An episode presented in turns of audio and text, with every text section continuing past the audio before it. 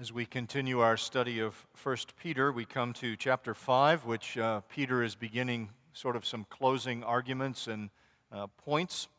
So, reading verses 1 through 5 of chapter 5, hear the word of the Lord. So, I exhort the elders among you, as a fellow elder and a witness of the sufferings of Christ as well as a partaker in the glory that is going to be revealed, shepherd the flock of God that is among you, exercising oversight, not under compulsion, but willingly, as God would have you, not for shameful gain, but eagerly, not domineering over those in your charge, but being examples to the flock. And when the chief shepherd appears, you will receive the unfading crown of glory. Likewise, you who are younger, be subject to the elders. Clothe yourselves, all of you, with humility toward one another. For God opposes the proud, but gives grace to the humble. You may be seated.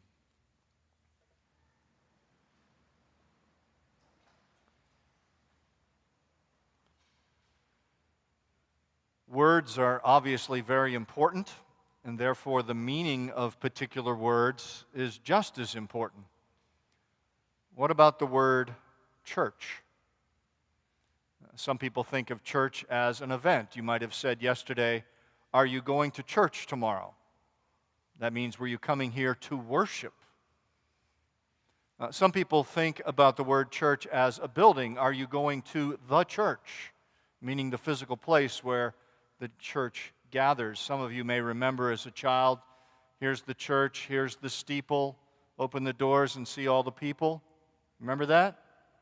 Forget it, it's wrong. Here's the church, the people. The rest is just the building or the event, the worship time. But the church is the people of God. And that's what the Bible says. That God has designated that a gathered people would be his people, called by his name, and they are the church, which meets in a building, which gathers for worship. Now, as we go through the scriptures, we'll find that there are a number of different terms that God gives to his people, and we're going to see one of those today, and the word is sheep or flock. We saw that in the Old Testament reading from Ezekiel, that there were shepherds of the sheep, that is, God's people Israel, and those shepherds were not doing their job. They weren't feeding the sheep. Instead, they were feeding on the sheep. And so God says in the prophet Ezekiel that he will come and he will be a shepherd of his sheep. And Peter brings that point up in this passage, but he also talks about some other things that are vitally important for us to understand as a church. It was just announced and uh, brought to your attention again that Tony is to be your new pastor, one of your pastors. It's an exciting moment in the life of a church. Brian, on sabbatical, will be soon returning. An exciting moment in the life of a church as he comes back, hopefully well rested and ready to engage again in ministry. But those are not the only shepherds of the church. I want you to see in this text here that what Peter is saying is he's inviting the attention, particularly of the elders of the church, but he's doing it, as he says, as you minister among the flock. And this letter is to the whole church. And so he's not just addressing the elders, plural, and certainly not just the pastors, but the ruling elders and the teaching elders of the church, the elders collectively, what we call the session. But he does that in the context of addressing the whole church. You might think, well, this passage is directed particularly to elders, and the elders need to be reading this and, and understanding it, and that's true, but the whole church needs to. Because the way in which God has ordained that elders be appointed over a church is that, that God gifts and calls particular men, and the church recognizes that calling and those gifts, and therefore elects these men to serve among them as elders. And so, if you're going to know who you should have as your elders, if you're going to understand their role among you and with you and for you, this text is for all of us. not just those who are called elders. Notice what Peter says here in this passage, chapter 5. He calls the church the flock, verse 2. And he says that Jesus Christ, verse 4, is the chief shepherd. But while we are the flock and Jesus is the chief shepherd, he's pointingly talking to those who are what might be called under shepherds who serve Christ by serving Christ's flock. We call them elders. It's the very same thing the Apostle Paul said back in Acts chapter 20. You may remember he's traveling toward Jerusalem. He stops at the city of Miletus. He calls for the elders of the Ephesian church to come and meet with him. And he says this to those elders He says, Pay careful attention to yourselves and to the flock, shepherd the church of God in which the Holy Spirit has made you overseers. So there's the concept. It's God's church. They are called His people or His flock, and the elders are to shepherd those sheep. That's the focus for us this morning. So, first, we're going to look at Peter's appeal to the shepherd elders. He says, I exhort you. And again, you could be thinking, well, that's for them. Well, it's not just for the elders, because you'll notice he's referring to the elders who are among the people. But just a reminder who's writing this letter. This is the Apostle Peter. Uh, last Sunday at the end of his sermon, uh, Sam Hicks gave us a, a little insight into who Peter was. You remember Peter, the sort of bold, impetuous uh, disciple of Jesus Christ who often got himself into hot water by saying or doing things that uh, were out of accord with exactly what Jesus thought of him and wanted him to do. But this Peter has been tempered by years of service to Christ. And this Peter, who was simply a fisherman, is now one of the lead uh, apostles of the church. And he writes this letter to these people and he reminds them that I am, he says, a fellow elder with you. So it's not this hierarchy in the church, which, of course, the Roman Catholic Church likes to emphasize that Peter was the first pope. No, Peter says, I'm just among you. I'm a fellow elder with you. And the elders of these churches that he's writing to, he says, I'm just like you. And not only that, I'm among the people. I'm just a follower of Jesus Christ, just like you.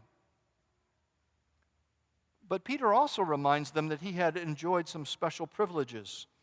He uses the term here that he has been a witness.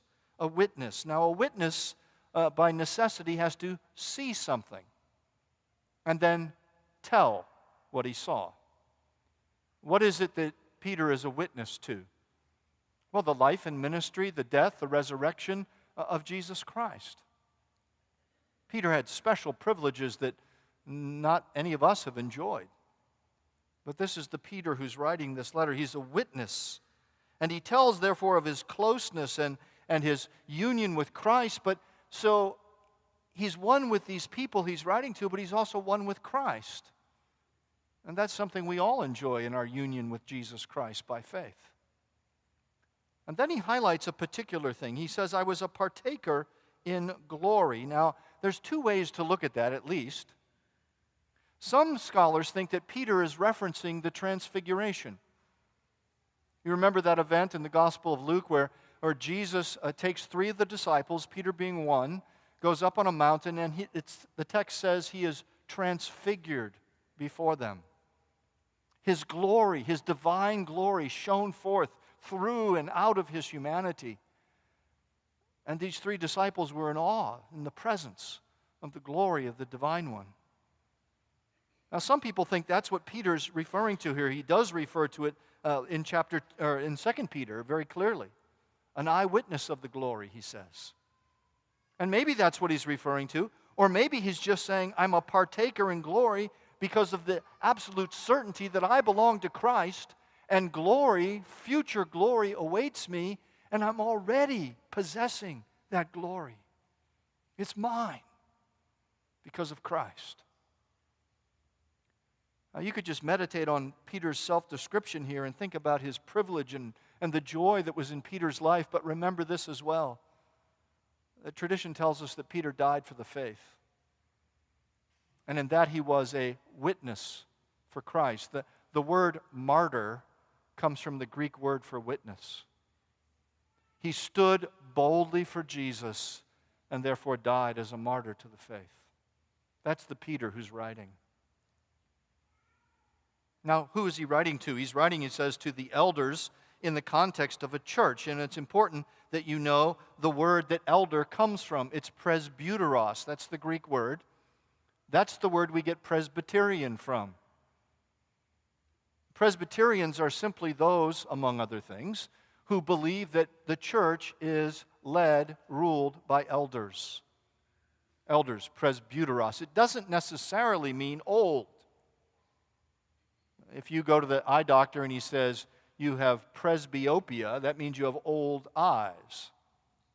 It doesn't mean you're Presbyterian. But elders are those who are necessarily mature in the faith, who are gifted and called by God, who are to lead the church of Jesus Christ. And that's who Peter is addressing. Uh, Paul, when he writes to Timothy, says that elders should not be novices, not new in the faith, mature men. And we Presbyterians like to divide that out into teaching elders and ruling elders. Now, all elders rule the church. We'll get to that term rule in a minute. Uh, but particularly, some are set apart for the teaching ministry, teaching and preaching. They have to labor in the word, it takes more time. In modern culture, that means they're generally employed by the church so they can do the work. But collectively, the session, these elders, are the ones that Christ has established as the leaders of the church. And that's the function of the church. And, and Peter is saying, I'm an elder. I'm talking to you, elders, but to all of you in the church, you really need to understand uh, what I'm about to say. So, all that is foundational work for our second point was what is the description of these elders, these faithful shepherds that Peter is referring to?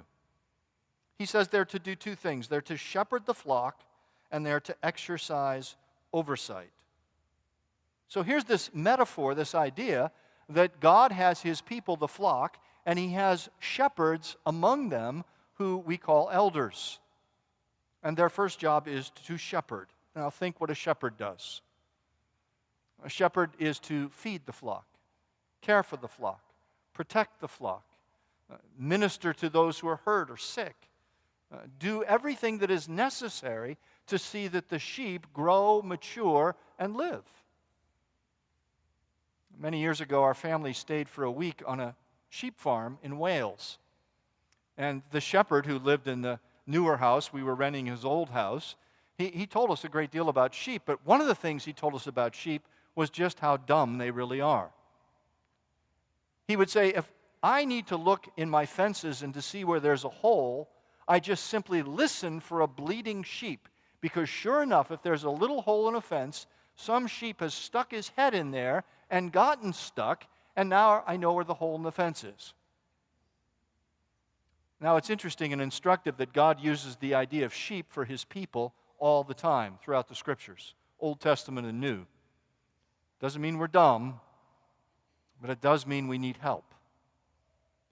And Jesus himself says, I'm the chief shepherd, and here's the point I love my sheep so much that I have given them shepherds to care for them.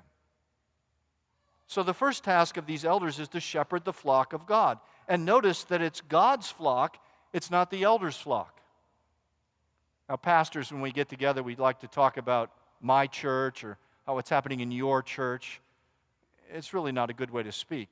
It's Jesus' church. Elders are simply serving Christ in Christ's church. They are to shepherd God's church, not their church. And they are to do it in such a way that honors Christ. And so elders need to feed and tend and care for the flock. And the primary way they do that is by opening the Word of God. Because that's the primary food.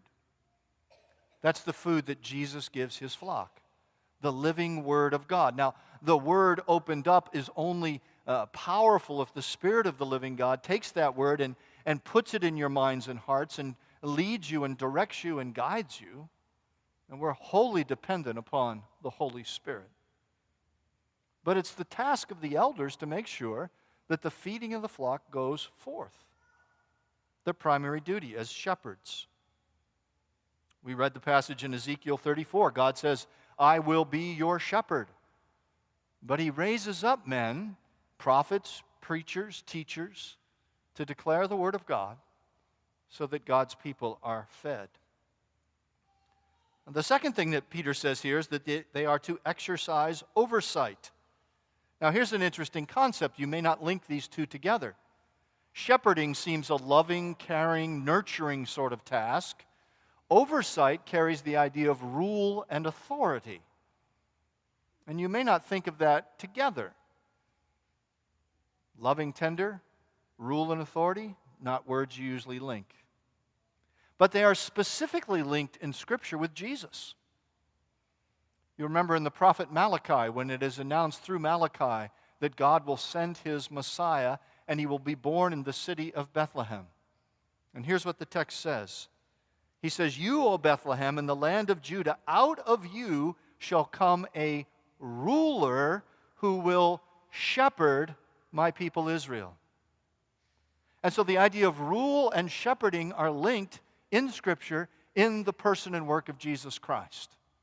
And as he is the chief shepherd, ruler, king, so he establishes in his church elders to rule and shepherd his people. Elders are under shepherds, under Jesus Christ. Now, of course, that shepherding and ruling has both positive application and negative application, and positive ways of doing it and some negative ways of doing it that are particularly seen in the governance and discipline of the body. And that's exactly what Peter does here. He gives positives and negatives, three of them. He says these elders are not to do it under compulsion, but willingly. How might an elder do his work under compulsion? I'll picture it this way. You think that Bill, to take a name, should be an elder. And so you go to the sitting elders, the current elders, and say, I think Bill should be an elder. And they say, Well, have you talked to Bill? And you say, No, I haven't talked to Bill. Well, we'll make him an elder then. That would be under compulsion. But when God raises up shepherds, he not only gives them the gifts and the call, he makes them willing.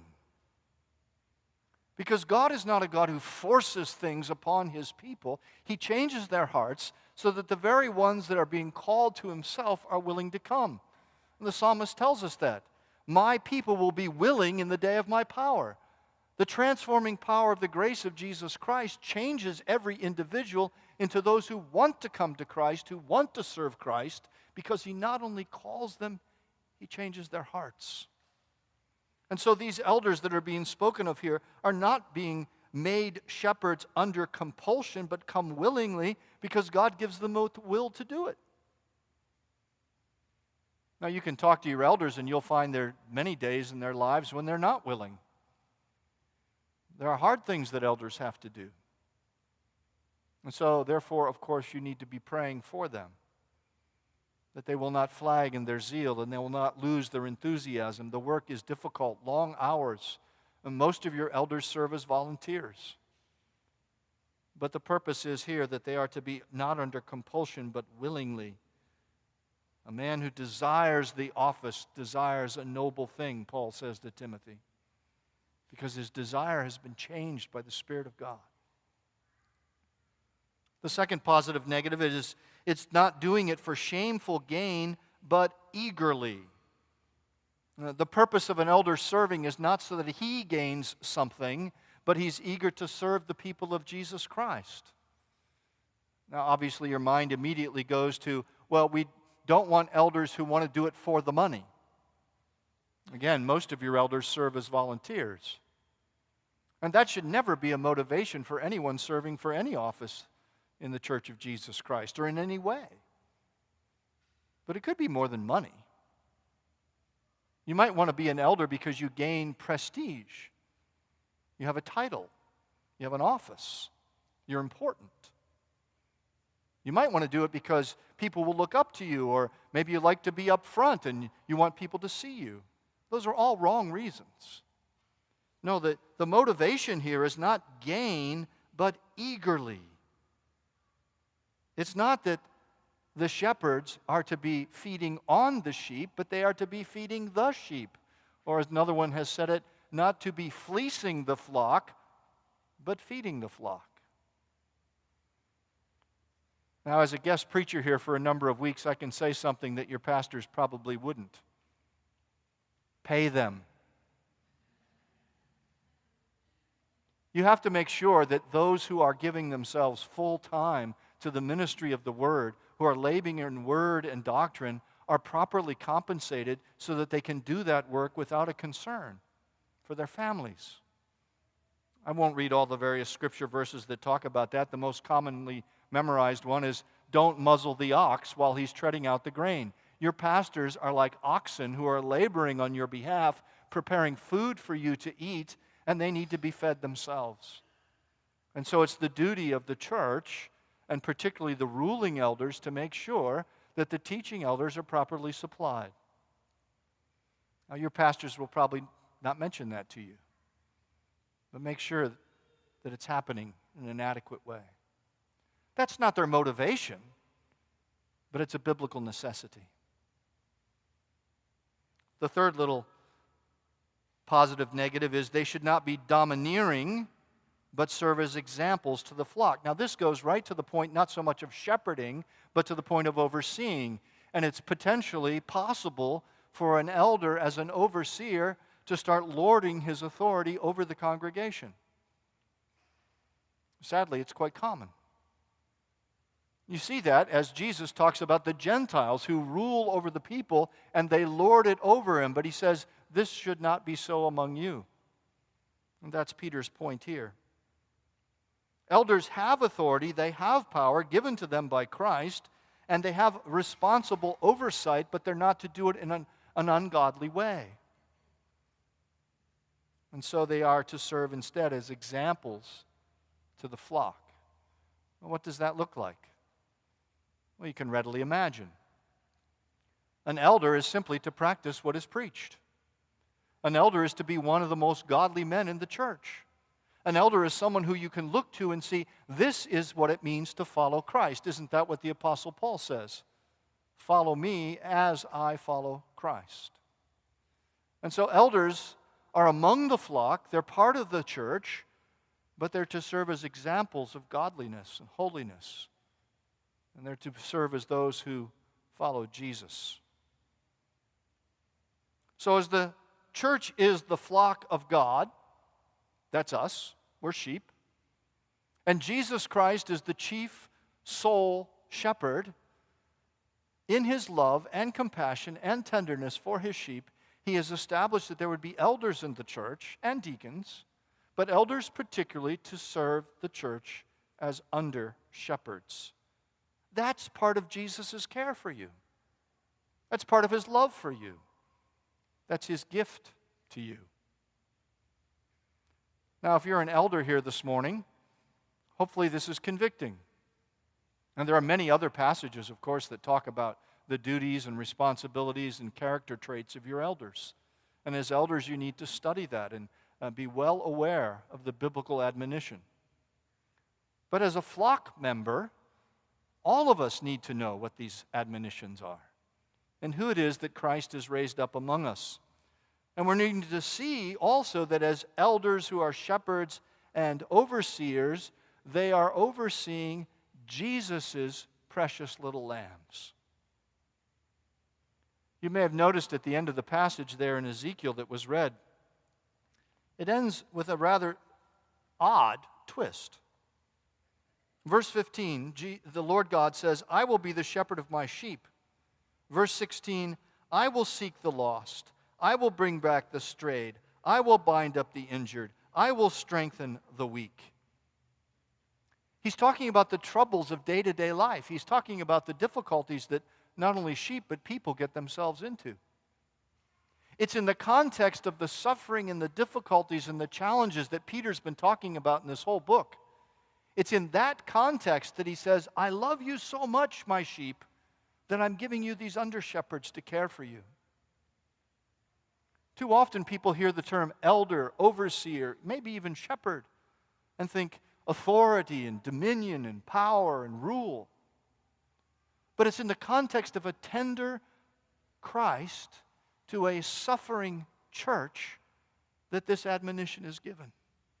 Shepherd the flock, says Jesus, because they're hurting, they're in need. And as the flock of Jesus Christ, then, we need to see that the, the rule of elders and the shepherding of elders in the church is part of Christ's gracious, merciful gift to the church. I love the name mercy for a church. And I love your key verse right out of 1 Peter. Think again about Christ's mercy to you in the context of this passage that it's these who are being given to you to care for you out of his mercy. Jesus loves his sheep. And one of the ways in which he demonstrates his love for his sheep is by giving you elders to lead your church, to feed you, to shepherd you, to have oversight over you. Now, of course, wise sheep don't wait for the shepherd to come to them. If you're a sheep and you're hurting, if you're in trouble, if you're lost, if you're confused, if you have questions, go to your shepherds. Go to them and tell them what your particular needs are, what your desires are, what, what your hopes are, what your dreams, what your fears are. Let them get to know you because you're taking the initiative. Always, shepherds will have more than they could possibly do. And you might feel, well, I don't want to overwhelm them. I don't want them to think about me. They've got other things to do. But the proper way in which Christ cares for his sheep is by the shepherds knowing the needs of the sheep so that they can particularly care for them. Wise sheep seek out their shepherds. And more than that, they also recommend, according to the scriptures, that they willingly subject themselves to their shepherds willingly. Notice that Peter says that in 5. Be willingly subject. Be humble. Verse 6. Don't make it hard for your shepherds to shepherd you. What does the author of Hebrews say in chapter 13? Obey your leaders and submit to them, for they are keeping watch over your souls as those who will have to give an account. Let them do this with joy and not with groaning, for that would be of no advantage to you. You can make it hard on your shepherds. You can resist their authority and their shepherding. You can resist their plan and of moving the church forward in new ways. You can resist them by not coming to the uh, means of grace on the Lord's day. You can speak against them privately. You can do all manner of undermining your shepherd's authority, rule, shepherding in your church. But the Word of God commands you not to do that. It's not good for them and it's not good for you. God has given these men to the church to craft the church's movement forward to properly care for and feed the flock. And the flock needs to recognize that that's God's plan. That doesn't mean, of course, you can never say anything against what a an elder says or does, and you can go to the elders collectively and say, I'm not sure I understand why we're doing this, or what's the scripture basis for that? You, you need to be a humble participant even while you speak what the, to what they're doing. Don't make it hard for your shepherds. Encourage them, pray for them. And when they fail you, because they will, when they fail to do something perfectly, like Jesus would, when they fail to do something in a way that you find appealing, when they, they seemingly hurt you or go against you, love them as a brother in Christ, knowing that they too are part of the flock. They haven't reached perfection, they will not always do the godly thing. Forgive them, show them the love of Christ.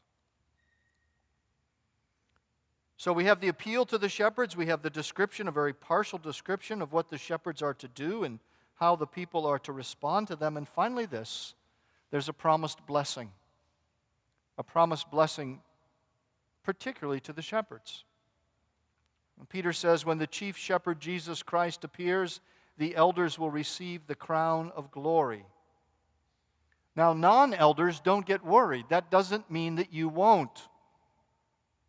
The particular point here that Peter's making to shepherds who are laboring hard among suffering sheep is elders, it's worth it. The crown of glory awaits you. It's not an exclusive statement. He's not saying only elders receive the crown of glory. He's saying just to be reminded, elders, that there is a crown of glory for all of God's sheep, including the elders. It's what Paul says so plainly in Romans 8. Those whom God predestined, he also called. Those whom he called, he also justified. Those he justified, he also glorified. It's guaranteed because Jesus Christ has accomplished what is necessary. And so you too will receive the crown of glory. You too will, when Christ comes, be received into his presence and, and see the glory in a most majestic way and receive the glory that befits those who are joined to Jesus Christ. But the promised blessing is to elders who labor hard. This too is yours. Persevere, carry on, do the work.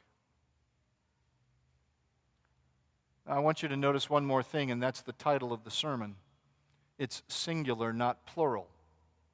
The shepherd. We could say that what Peter is addressing here is really the shepherds, the elders, the under shepherds, but ultimately he highlights that Jesus Christ is the chief shepherd and we're all sheep under his care. That includes the elders. And that means the church belongs to Jesus Christ, not the elders. That means that this is his church, it's his word, he's the one who feeds it. It's not man directed, it's not woman directed, it is Christ directed. The church belongs to Jesus, and he's the chief shepherd. And he loves his sheep so much that he gave you under shepherds, elders. It's so possible to get caught up in the busy day to day life of an individual church, Mercy Church, any other church, and think that church life is all right here. And forget the fact that Jesus Christ has established his church and brought these particular people together in this place on the Lord's day to worship him, throughout the week to collectively serve him, to be a body of Christ so that Christ gets all the glory. And it's by the power of His Spirit working in individuals, working through the officers, working through the means of grace, the preaching and teaching of the Word and prayer, all of that, so that Christ is exalted, in this case, in Forest, Lynchburg, and in Virginia, and to the world. It's Jesus' church.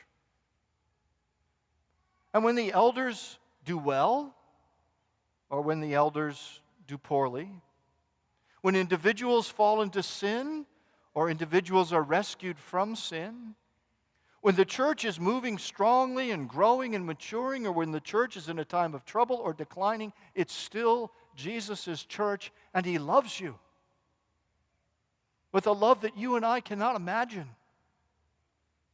And as part of His compassionate tenderness for you, He's given you elders, just brothers in the Lord who in every way are just like you. But in a particular way, Christ has gifted them and called them to this office and this task. And in thanksgiving to God, then, and in thankfulness for His mercy and grace in giving you these men, you are to respond with faithful obedience and submission to these men who Christ has appointed. To pray for them and encourage them and equip them, to give them what they need to do the work and to realize that together you are the body of Christ in this place, called to faithfulness, called to serve the Lord Jesus. That's Peter's emphasis in the midst of a suffering time. It's a wonderful image that Christ gives about his people. We're sheep, often foolish, never going in a straight line, it seems, diverting at the simplest thing. Part of the elder's job is to say, don't eat that poisonous weed. Don't follow off outside the fence. Don't be captured by the wolves. All of those warnings, all of those. But the image is still helpful because not only are we the sheep, Jesus is the chief shepherd. And amidst all the difficulties of life, he tells us again and again, he cares for his sheep. Remember the passage in Luke chapter 12, Jesus is saying to his disciples, uh, Don't be anxious about your life. Don't be anxious about what you'll eat, about your body, what you'll put on. And he illustrates how God cares for the birds and the lilies of the field and the grass and says, Are you not more valuable than that? And then this is what Jesus says Seek first his kingdom. And all these things, these things in life that we care so much about, all these will be added to you as well. And then this fear not, little flock. Fear not. For it is your Father's good pleasure to give you the kingdom. It is the desire of Jesus Christ for every one of his sheep that not only do you come called to him and become part of his church, not only do you come to repentance and faith and trust in Christ as your Savior, but that he who called you and made you his own will enable you to continue your whole life all the way to glory so that that crown will be yours.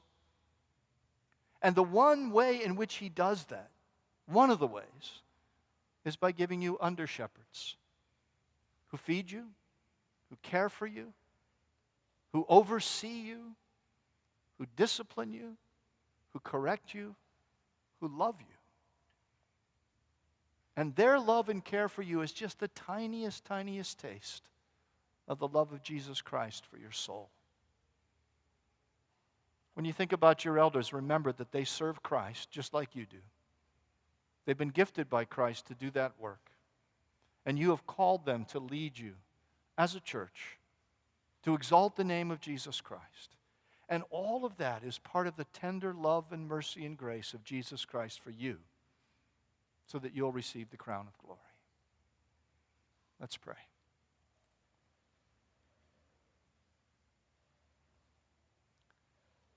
Father in heaven, we praise you and thank you for your mercies to us.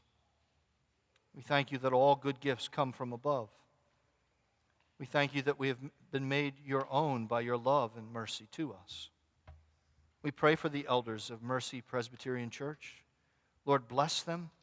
Give them all that they need to do the work.